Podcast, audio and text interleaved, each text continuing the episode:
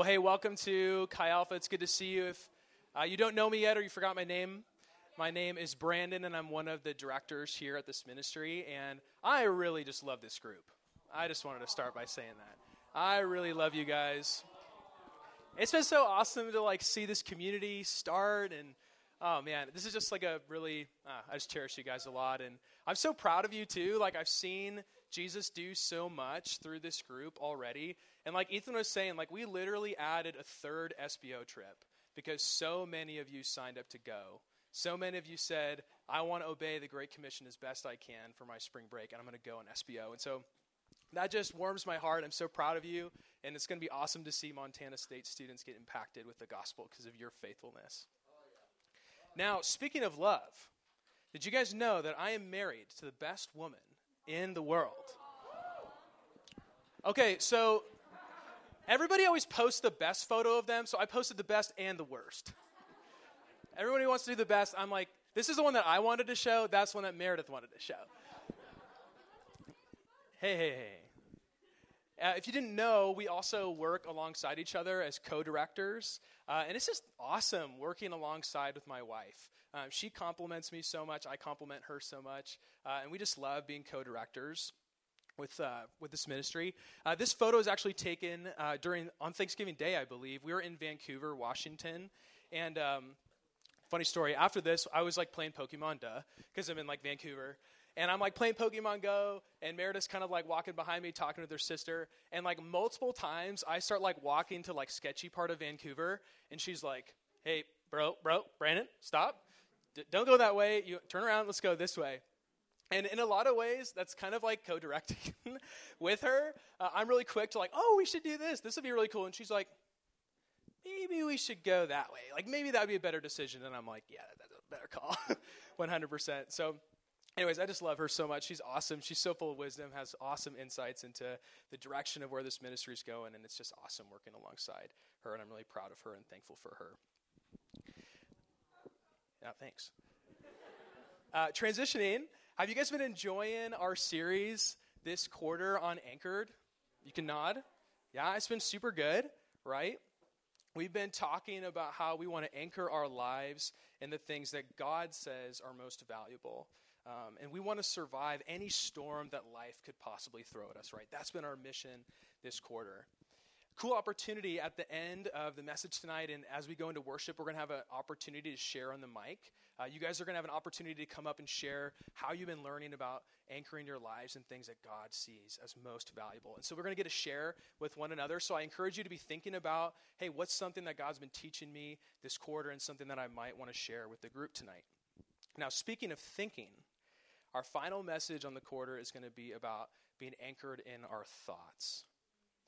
Uh, but before we get into that, let's pray.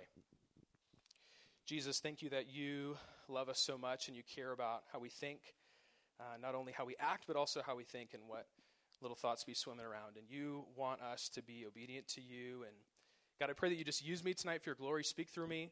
Uh, tonight's all about you. We're so hungry for you. We want to learn more about you and what you say in your word. In Jesus' name, amen. I'd like to, uh, I'd like to welcome up my Bible passers tonight. Uh, if you don't have a Bible, please raise your hand. You're going to want to have one tonight. We're going to be going through a good amount of Scripture. If you don't have a Bible at all, you know the drill. Uh, please keep it. We don't want it back. We want you to have God's Word. So please, if you don't have a Bible, keep it. It is our gift to you. So, how many of us have thoughts? Yeah, we'd be thinking, right? No, we'd be thinking, right? So I'm a seven on the Enneagram, if you're familiar at all. And one of the things that is common for a seven is to have what's called monkey brain, which they label it. I didn't label it that. But it's pretty much like I have like mega thoughts, like rapid all the time. Like I'm always thinking about stuff. Uh, and so much so that it can be kind of draining. I don't know about you guys, uh, but I'm always thinking all the time. I've got thoughts always swirling around. Do you guys know that our thoughts uh, have a lot of influence over how we live our lives? not only in our day to day, but also in big picture ways as well. Did you know that your thoughts are sometimes the starting point for big decisions you make in your life, whether good or bad? Some of the best inventions in the world have come from a thought. Uh, lifelong partnerships in marriage can come from a thought. Maybe I could ask her, maybe I could ask him out on a date. But in the same way, uh, to the opposite effect, some of the worst decisions or toughest moments in our life can come from thoughts as well. Hey, this sin isn't really that bad. What's another time doing it going to really do? Is it really going to harm you that much? It's probably not that big of a deal. Hey, if you fail this test, you yourself, you are a failure. You see how cool, you see how attractive, you see how successful that person is? Yeah, yeah, you got nothing on them. Right? So these are some of the thoughts that cross our heads each and every day. Our thoughts can have tons of impact over how we live our lives, how we view ourselves, how we view other people, what decisions we make. A really cool thing in our culture that's happening right now is a big push on mental health awareness, which I think is so awesome. And I can speak as somebody who's gone through a lot of anxiety and gone through a lot of counseling about that. Uh, I can give you a pro tip for all the hours and lots of money that I spent for that counseling. Uh, I could pretty much boil it down to one sentence change the way you think. Change the way you think. We know how crucial this is to our lives. You're going to learn that how you think is so crucial to your life. You are learning it. And the Bible has been speaking about our thought life for many, many years, and so we want to journey into it tonight to see what the Lord would have to say about it. So, the first scripture we have tonight is in Exodus chapter 20. It's actually one of the commandments. It's right up behind me, and I'm just going to read it. This is what the Lord says he says, You shall not covet your neighbor's house. You shall not covet your neighbor's wife, or his male or female servant, his ox, his donkey, or anything that belongs to your neighbor. Now, this is a really interesting command because all the other commands before this are all talking about how you speak and how you act. And then the Lord hammers down don't think incorrect, think correctly.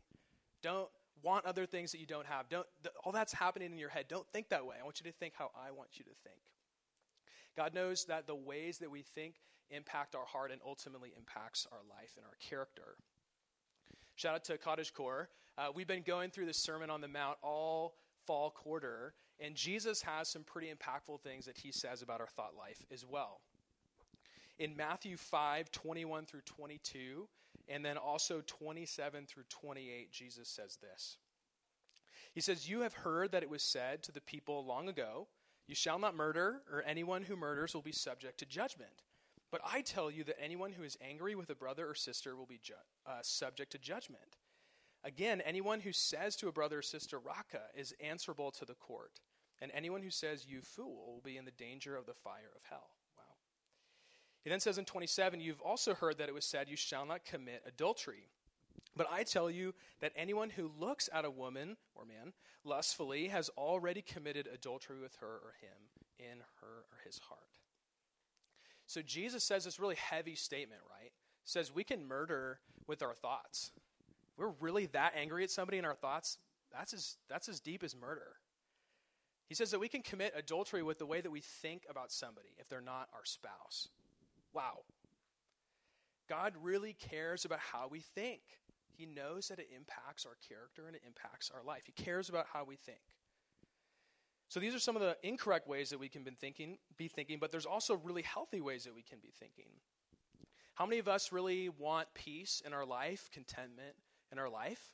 I would say that peace is like the opposite of anxiety. It's like what my heart's desire is. Well, scripture says, hey, if you want peace, set your mind on things above. Think about things above. Think about God's truths. Think about those things, meditate on those things. If we're looking for wisdom in our life, we want to act in every situation for the glory of God. Scripture says, well, meditate on Scripture. Meditate on the Word of God. Don't just read it and then forget it. Actually, think about God's Word all day as best you can. Think about the Word of God. Don't just read it and then move on. Think about it. Let this swim around. So, like we were saying, our thoughts can harm us or they can help us. And, guys, we get to choose what we're going to listen to and which we're going to deny. What thoughts we're going to listen to and live our lives on, and what thoughts we're going to deny and say, no, I'm not going to think that way. I'm not going to live that way. And with God's help, we can change the way we think as well. So, what does God want us to do with our thoughts? Our main text tonight is in 2 Corinthians chapter 10 verses 3 through 5, if you want to follow along with me. Paul is writing to the church in Corinth. And he says this, verses 3 through 5, chapter 10. He says, For though we live in the world, we do not wage war as the world does. The weapons we fight with are not the weapons of the world. On the contrary, they have divine power to demolish strongholds. We demolish strongholds in every pretension that sets itself up against the knowledge of God, and we take captive every thought and make it obedient to Christ. So, as disciples of Jesus, we are told that we need to have an active thought life in taking our thoughts captive. We need to be very aware of what we're thinking on a day to day basis. We need to be very aware of the thoughts that are swimming around and they're guiding our lives and our actions. Can I ask tonight, do you want to be anchored in the way that you think? Do you want to think correctly? Or do you want to be blown and tossed by the winds of your thoughts? Do you want to be anchored in them or not? Did you guys know that according to the most recent research, we have around 6,000 thoughts a day? Wow. 6,000 thoughts a day. That's crazy. That is so many thoughts. And we're seeing from Scripture as disciples of Jesus, it's crucial that we anchor those thoughts correctly. So we really should be asking where do our thoughts come from, right? If we're wanting to take our thoughts captive, where do we get our thoughts? Well, Scripture says that there are three sources from where we get our thoughts. The first is from us and our culture. Excuse me. The second is from the devil. And then the third source is from God. So, first source is us and our culture. Second is the devil. And then the third is God. So, we're going to talk about all these in depth tonight. So, the first one is us. Our main, one of our main sources of our thoughts come from us and also from our culture. So, how many of us know that our culture has an impact and an influence over us? You can nod for that. 100%. This means that our culture affects how we think as well, right? Have you guys noticed that as Americans, we tend to find our value in a lot of our successes? Our materialist, our materials, our, our money, our, our success, our jobs. We're so drawn to that, and we think that's like our value in life. Like that's what makes me a successful person. Have you guys ever been tempted to compare yourself to another person? Right? Well, do you think that that thought came from you, or do you think that you were influenced by your culture to see the value in your successes and therefore judge yourself off of other people? Where do you think that really came from? Is that really a genuine thought that came from you, or is that from your culture? If I can be honest, I think social media is like the worst for this. Like, social media is this like comparison zoo. Like you're just comparing yourself all the time. And it's like, okay, how do I like match up to that person's life? Or how do like I'm gonna post like the best thing to like make me look good. It's just like ugh, it's not good. Do you guys think that maybe you've been influenced by social media before? That's a part of our culture. Another way uh, that our culture influences us is from our family culture. Our family culture influences us. How many of us know that our family is not perfect? Our family's not perfect. You'll get married and you'll find out really fast your family is not perfect. Neither is your spouse's family. In uh, Exodus chapter 34, verses 6 through 7, God says something pretty, uh, pretty cool and intense here. I'm just going to read it. So, Exodus 34, 6 through 7. God is speaking to Moses, and he passed. So, verse 6 says, And he, being the Lord, passed in front of Moses, proclaiming, The Lord, the Lord, the compassionate and gracious God, slow to anger, abounding in love and faithfulness, maintaining love to thousands, and forgiving wickedness, rebellion, and sin Yet he does not leave the guilty unpunished. He punishes the children and their children for the sin of the parents to the third and fourth generation. So, heavy verse. What is God talking about? He's talking about his judgment. And he says that the sin of family culture and family actions, they can trickle for generations until someone, hopefully us, acts to change that culture and make that obedient to Jesus. Does that make sense? If we, our family has sin, because all humans do, if we continue in that, that's not good. God wants us to take those thoughts captive, that culture captive, and make it obedient to Him. We're responsible to say no to our family culture that is sinful and change how we think and how we act. Does that make sense? So, for me, uh, I grew up in a really male dominant culture, honestly, in my house. Uh, it was really common for the guys to kind of dominate the conversation a lot. The guys' opinions felt like it was more important. Uh, whatever the guys wanted to do would happen. If the, the ladies didn't, well, I grew up with my mom, but if my mom didn't want to do it, it didn't really happen. The guys were going to do it anyways. Well, bring Meredith into that. She's like, whoa, bro, this, this ain't cool. Like, I feel like I can't even talk. Like, I feel like suffocated in these conversations. You notice, like, I can't really talk in this. And I'm like, oh my gosh, you're totally right. And so I had grown up, and without it even being said, it was communicated to me that a man's opinion is more important than a woman's. Well, I have to challenge that. Is that how God thinks? No, heck no. Is that how I'm going to think? No, no way, not at all. That's not how my family is going to think either. Like, I'm going to take that culture? Heck no. That's not biblical. Like, I don't want that. Like, I'm going to take that captive. We're not going to think that way. We're not going to act that way in my family. So, what are the thoughts that invade your head from your culture and from your family?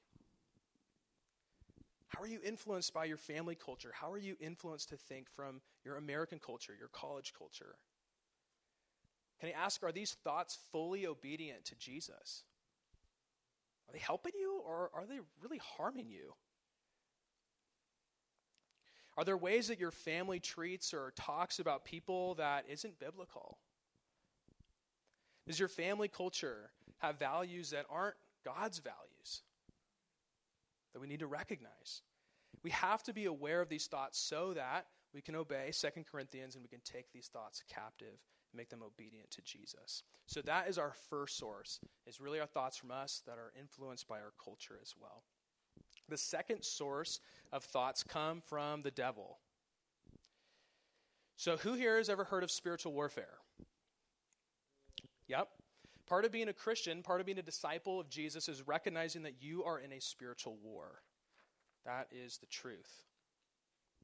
So turn with me to Ephesians chapter 6, uh, verses 10 through 13. Uh, Galatians, Ephesians, God eats pop, Philippians, Colossians, God eats popcorn. That's always how I remember. God eats popcorn. Right side of your Bible, New Testament, will be in the book of Ephesians here.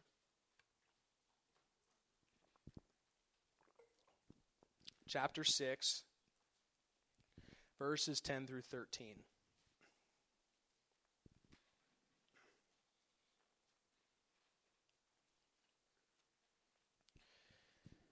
Verse 10 starts with this. Paul is writing to the church in Ephesus, and he says this. He says, Finally, be strong in the Lord and in his mighty power. Put on the full armor of God so that you can take your stand against the devil's schemes. For our struggle is not against flesh and blood, but against the rulers, against the authorities, excuse me, against the powers of this dark world, and against the spiritual forces of evil in the heavenly realms. Therefore, put on the full armor of God, so that when the day of evil comes, you will be able to stand your ground, and after you've done everything, to stand. Did you guys know that the devil has schemes against you? Did you know that him and his demons want to steer you away from trusting God? That's what they want to do. Well, how does he do that? Well, he plants thoughts in your head that are from him. I would argue that the, main, the mind is the primary battleground for spiritual warfare. I would say that all up here is where the battle is happening. So, what do I mean by that? Well, flip with me back to Genesis. I said you're going to need your Bible. Come to Genesis chapter 4, verses 2 through 8. We're going to read about Cain and Abel. Genesis chapter 4, first book of the Bible, verses 2 through 8. We're going to read about the first murder in history. That'll be fun. Okay, starting in verse 2. Now Abel kept the flocks, and Cain worked the soil. In the course of time, Cain brought some of the fruits of the soil as an offering to the Lord. And Abel also brought an offering, fat portions from some of the firstborn of his flock. The Lord looked with favor on Abel and his offering, but on Cain and his offering he did not look with favor. So Cain was very angry, and his face was downcast. The Lord said to Cain, Why are you angry? Why is your face downcast? If you do what is right, will you not be accepted? But if you do, if you do not do what is right, sin is crouching at your door. It desires to have you, but you must rule over it. Verse 8 Now Cain said to his brother Abel, Let's go out to the field. And while they were in the field, Cain attacked his brother Abel and killed him. So this is the first recorded murder in history. Uh, does Cain accidentally slip and hit his brother over the head in the, in the field? No. This is a thought out, planned murder. God is literally speaking to Cain, and he says, Cain, sin is crouching at your door. It desires to have you. You have to rule over it. Where do you think this battle is happening for Cain? It's happening in his mind. He's plotting out the murder of his brother. He's thinking about a location. Where could I best do this? Where could I get away with it? Maybe the field. I could murder Abel there. This is thought out. What else do we learn? We see that this idea comes from the devil. This idea does not come from Cain. God is speaking to him, and he says, Sin is crouching at your door. He doesn't say, Cain, you're crouching at your door. He says, Sin is crouching at your door. It wants to rule you. This was a seed, this was a thought, this was planted by the devil, and it wasn't dealt with by Cain. It wasn't taken captive. It laid roots, it grew up, it sprung to action, and he killed his brother. And do you notice how God in this story, he like jumps in? Like he jumps into the war. He's like, hey, you should not be thinking this. Do the right thing and you will be blessed. Like, don't be thinking this way. Like, you have to rule over this thought. And what does Cain do? He Doesn't rule over it. He gives into it and he kills his brother. And I would say that God does the same thing for us too. God jumps in when we're not thinking correctly. When the enemy plants a thought, he plants a seed that's of him, it's not of the Lord. God speaks up. God wants to defend us, He wants to help us. A year ago, around a year ago, uh, like I was saying, I was meeting with a professional Christian counselor about a lot of my struggles with anxiety. Uh, it had gotten so bad that Meredith and I were like, you need to like really get some professional help. Like this is really hard. It's like really affecting your day to day. So we agreed to do that. And one of the sessions, I was talking to my counselor about how I'd been thinking about my value tied into like my success of life and like how God views me based on that. So if I fail, God sees me as a failure. And like if I like God doesn't love me unless I succeed. And after I'd shared that, he paused, looked me in the eye, and he said, Brandon, why are you letting the devil lie to you? You don't have to listen to him. This isn't true at all. The Bible says right here that your value comes from being a child of God. Why are you looking for value anywhere else? And it was like this truth grenade just exploded in my mind. Like the Holy Spirit just woke me up, like, oh my gosh, I don't have to listen to the devil. this isn't true at all. I can live in a totally different way. I can think a totally different way. Can I ask you guys, how aware are you of the devil's thoughts he places in your head? Can you easily identify a thought when it's planted, a seed that's planted? Are there any seeds that have taken root? Or are you quick to say, no, this is not of me, this is not of the Lord, this is from the evil one? Jesus wants to free you from all thoughts that would come from the enemy. Any thoughts that have taken root in your heart and your mind, the Lord wants to free you from those. We just get to partner with the Holy Spirit in that. So we talked about our first source, it's us and our culture's influence over us. We've talked now about the devil and his um, his thoughts as well that he'll place. Uh, the third source is really the best source, and it's God Himself.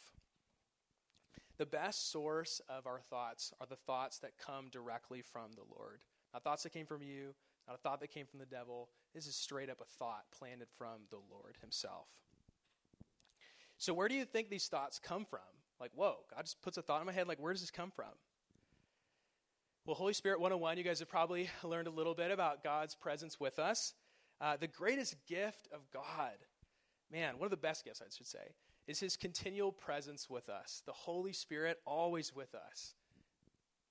In uh, John 14, uh, 15 through 17, we see this scripture.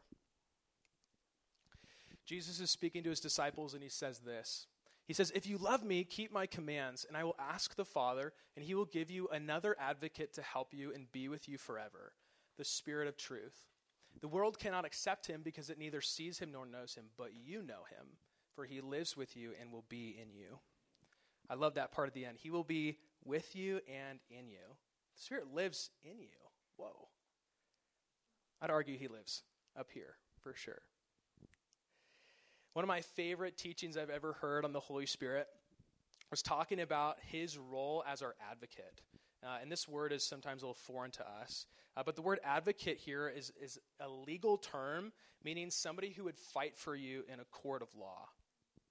So if we think about Jesus as our advocate, Jesus as, as our advocate is standing before the Father in the courtroom of God and saying, Father, it makes literally no sense that they would pay the price for what I already did. Like, that, that's just not just at all. Like, I paid their jail sentence. Like, look, Lord, I did that for them. This doesn't make any sense. So, how's the Holy Spirit our advocate? Well, the Holy Spirit as our advocate means that He'll stand up to us if we're not thinking correctly. The way that the Holy Spirit defends us is by challenging us when we're not thinking in a way that's biblical at all. He will literally challenge you. like, because he loves you so much, he will challenge you. Like, how many of us know that our best friends in the world, the people who love us the most, they say the things that are the hardest? Yeah, the Holy Spirit, he will do that. Brandon, do you really think that's the best decision tonight?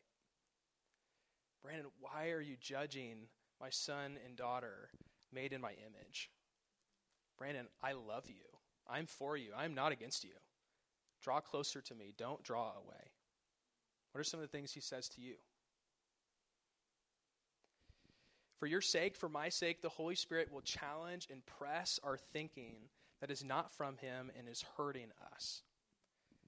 And on top of that, he will be the one to help us change how we think. And that's how I want to begin concluding our message tonight.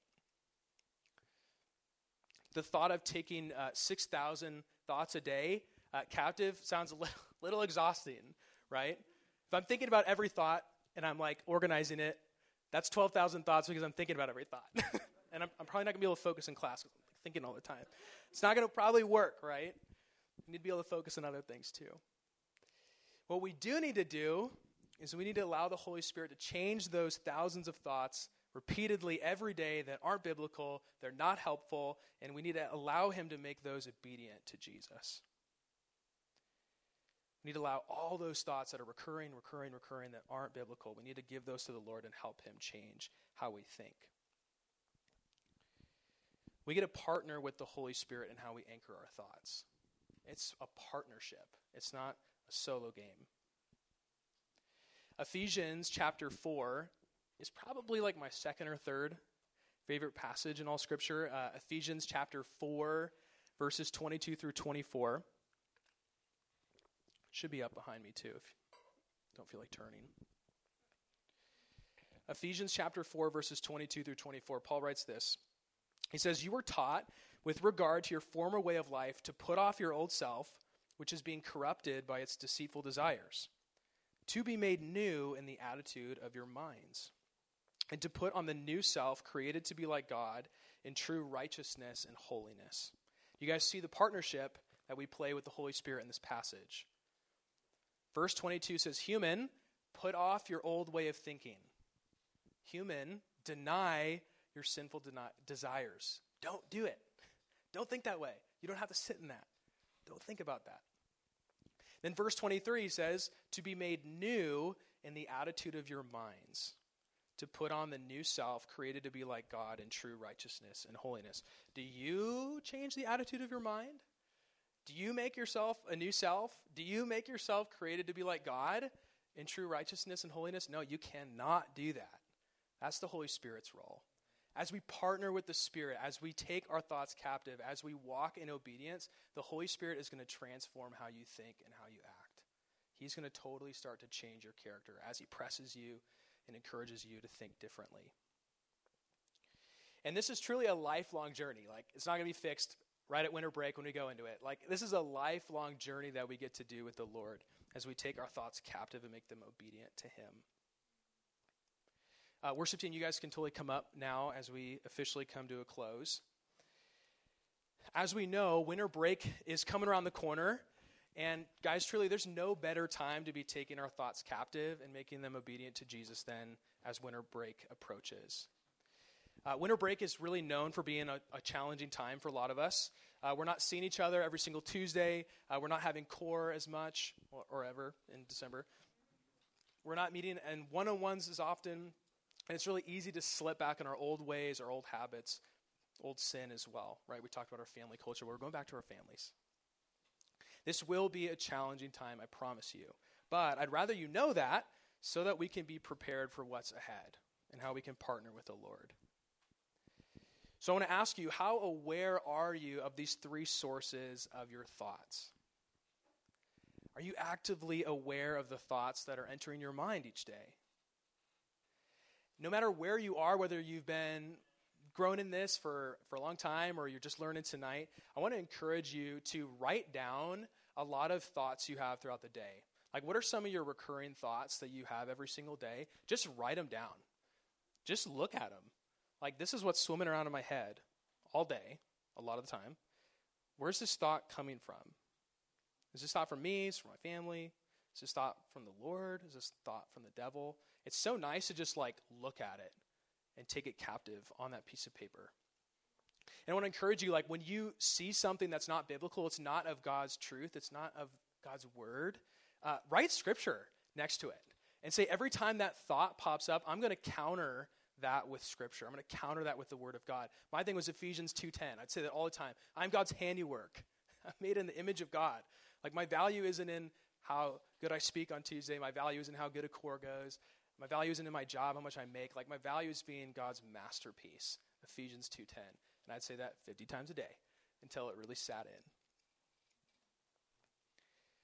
I want to encourage you too, like as we write these down, as we um, engage in taking our thoughts captive, like don't do this alone. Um, when you're writing them down and you're growing in your, your thought life and you're learning, talk to your facilitator about it. Talk to a spiritual mentor. Talk to somebody you trust. Say, I need you to pray with me. I keep thinking this, and this, this is probably not true, right? Can we like look in the Bible and see if this is not true? Like, don't go through this alone. Like God's disciples, we don't we don't go through our burdens alone. We do things together. So I want to encourage you to do that. Um, and as we close, we've got some application questions, I believe, up behind me. You can take a photo or write them down, whatever you want to do. I think I asked them throughout the message. But the first one I want to ask as we reflect and take this message tonight is how is your culture influencing your thoughts about yourself and about other people? How's your culture influencing your thoughts about yourself and other people? The second question is how aware are you of the devil's schemes? And how can you begin to fight back? And then our third and final question of the quarter is how can you begin to partner with the Holy Spirit in taking your thoughts captive? And worship team, I'll pass it off to you.